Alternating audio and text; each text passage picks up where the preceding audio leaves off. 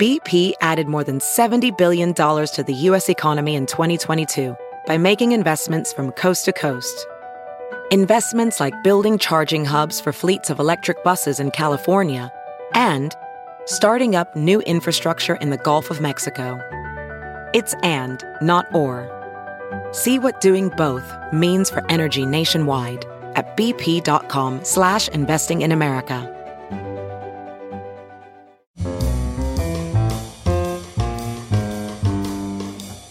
This is Merriam Webster's Word of the Day podcast for Wednesday, August 19th. Brought to you by the new Merriam Webster's Advanced Learners English Dictionary, designed for students and teachers of English as a second language.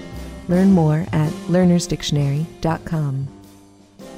The word of the day for August 19th is inordinate, spelled I N O R D I N A T E.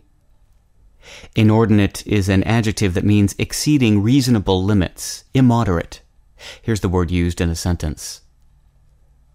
Mary complained that she had to spend an inordinate amount of time cleaning up after her two sloppy roommates. At one time, if something was inordinate, it didn't conform to the expected or desired order of things. That sense, synonymous with disorderly or unregulated, is now archaic, but it offers a hint at the origins of inordinate. The word traces back to the Latin verb ordinare, meaning to arrange, combined with the negative prefix in, in.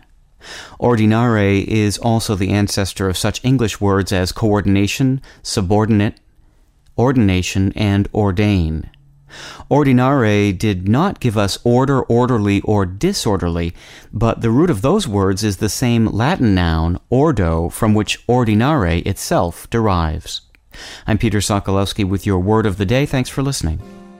Visit the all new learnersdictionary.com, the ultimate online home for teachers and learners of English. A free online dictionary, audio pronunciations, custom study lists, and interactive exercises are available now at learnersdictionary.com.